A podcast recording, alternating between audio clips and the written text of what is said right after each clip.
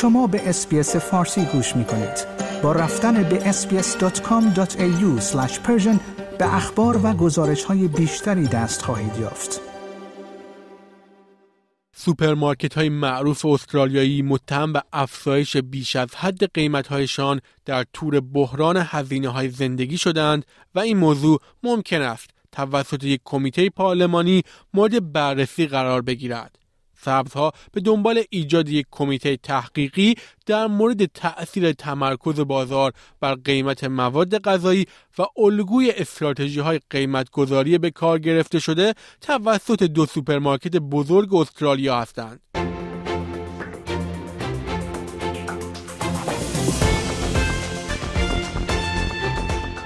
در حالی که استرالیا تحت فشار هزینه های زندگی است سبزها می‌خواهند یک تحقیق پارلمان فدرال را در مورد آنچه به گفته آنها قیمت گذاری بیش از حد توسط سوپرمارکت های بزرگ است رهبری کنند. نیک مککیم سناتور سبزها با اشاره به Woolworths و Coles دو فروشگاه بزرگ استرالیایی می‌گوید این تحقیق تأثیر تمرکز بازار بر قیمت مواد غذایی و الگوی استراتژی های قیمت گذاری به کار گرفته شده توسط سوپرمارکت های دوگانه را بررسی می کند.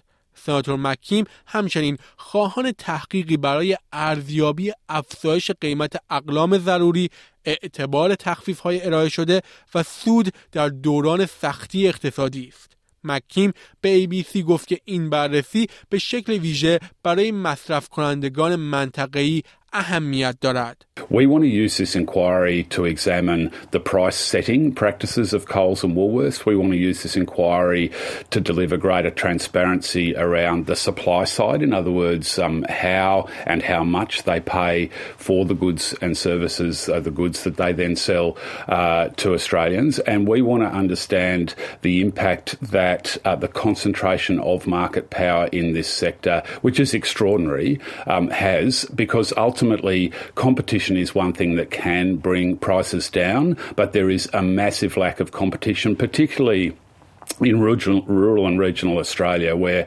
often you're either shopping uh, at one of the big two major supermarkets or you're shopping at the corner shop, and there's not much in between. اما دیوید لیتل پراود رهبر ملی ها می‌گوید در زمانی که برای رسیدگی به بحران هزینه های زندگی استرالیایی ها به اقدام فوری نیاز است تحقیقات پارلمانی اقدامی بسیار طولانی خواهند بود. او به کمیسیون رقابت و مصرف کننده استرالیا یا همان ACCC فشار آورده است تا این موضوع را به شکل فوری بررسی کنند. وولورف و کورز با هم حدود دو سوم فروش مواد غذایی استرالیا را تشکیل می دهند. در پاسخ به درخواست ها برای تحقیق سخنگوی کورز بیانیه منتشر کرد که از این قبیل است. Coles is always exploring ways to reduce prices on the products we sell and is not immune to the increased cost of doing business. Construction costs, energy prices, the cost of logistics and packaging have all risen. از سمتی سخنگوی وولورث هم در بیانیه‌ای پاسخ داده است. Woolworths is working to deliver relief. As we start to see the rate of inflation ease, we will continue to focus on delivering savings to our customers. اما این خریداران می‌گویند که در چند سال گذشته متوجه تغییری در صورت حساب خریدشان شدند. Uh, nowadays it just uh, is out of hand. You know, my partner comes shopping once a week and will easily spend three hundred and fifty dollars, um, and whereas four, four or five years ago it was probably uh, uh, two hundred, very comfortably. So it's very subtle. The the small increments they they put things up, and after a couple of years, it's just out of proportion now. Certain things that I bought three four months ago are now for five dollars dearer, so that does add to the bill. I mean, my average shopping was around about the 150 to 200 and now we're 250 to 3 so it's almost sort of doubled. بانک مرکزی استرالیا از ماه می 2022 تا کنون 13 بار نرخ بهره را افزایش داده است تا بتواند تورم را مهار کند. این موضوع هزینه های زندگی را در سراسر کشور افزایش داده است. Coles و Woolworths هر دو در سال مالی گذشته بیش از یک میلیارد دلار سود داشتند.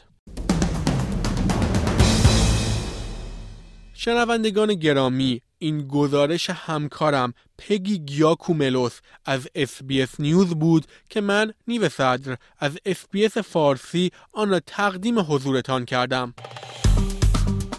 like، share، comment SBS فارسی را در فیسبوک دنبال کنید.